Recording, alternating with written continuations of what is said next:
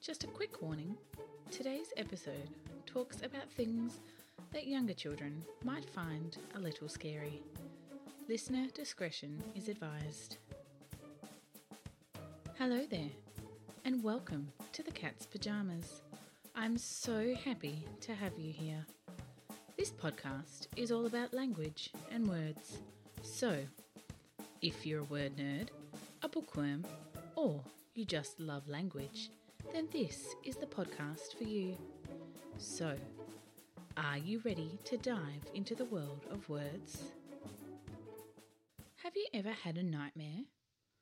Maybe something super scary that woke you and left your heart pounding in your chest. Or that bad dream where your teeth start falling out. Or perhaps the one where you're standing naked in front of your class. I'm sure we've all had a bad dream at one time or another, but have you ever wondered where the word nightmare comes from? It seems that people have been worried about bad dreams interrupting their sleep for a long time, as the first use of the word nightmare in English has been traced back to the 1300s. While some people think that the word mare was used because a nightmare took the form of a female horse, this is incorrect. The word mare was actually originally used for both male and female horses, and these days is used for the female of many different animals, including zebras and donkeys. The word mare in nightmare has its own specific meaning, making it a homonym. A homonym is a word that is spelled the same but has different meanings, like bat could mean a flying animal or a piece of sporting equipment. The meaning of mare in nightmare was based in Middle English, where the word mare meant an evil spirit thought to lie upon and suffocate sleepers. This word came from a similar word in Old English, which is the earliest historical form of the English language, used in roughly the 5th century. Scandinavian and German cultures have their own version of creatures who will visit you and trouble your dreams. These mares seemed only to bother people at night time when the world was dark and spooky, so naturally, people added night to the word mare. These days, we understand a little more about how our body and our minds work. But back then, the human mind was strange and mysterious. When they couldn't find a physical and understandable cause for things, people back then used to blame it on evil spirits or mythical creatures. The word mare means something that suffocates you, and obviously, without any other knowledge, people back then thought something must be sitting on or crushing you. However, now we know about sleep apnea and asthma and how a lack of oxygen to your brain can cause nightmares. We know that stress during your daily life can cause bad dreams, as can eating before you go to bed. I know whenever I eat pizza late at night, I always have crazy dreams. Sometimes the word nightmare is also used to describe an unpleasant or frightening experience or situation or sometimes you might even hear someone call another person a nightmare.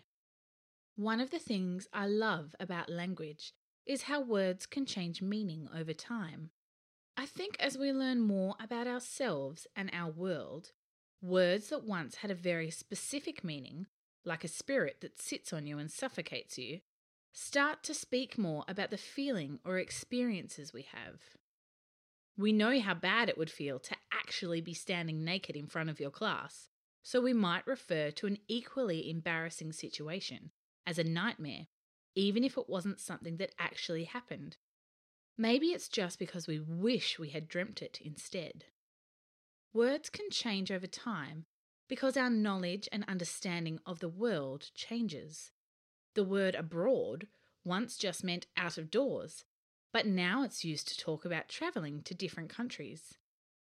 I wonder If this is because once we started exploring and finding new lands, our out of doors area got a whole lot bigger than just the area behind your house or down the street, and people wanted to travel and find new places to explore. This is one of the reasons we need to keep learning and discovering new things every day so that our understanding of our world and ourselves expands. With better understanding comes the ability to look after ourselves and our world better. Well, I hope I don't leave you with any nightmares after listening to this, but you should be okay. Just drink plenty of water, get a good amount of exercise, and no more eating pizza before bed.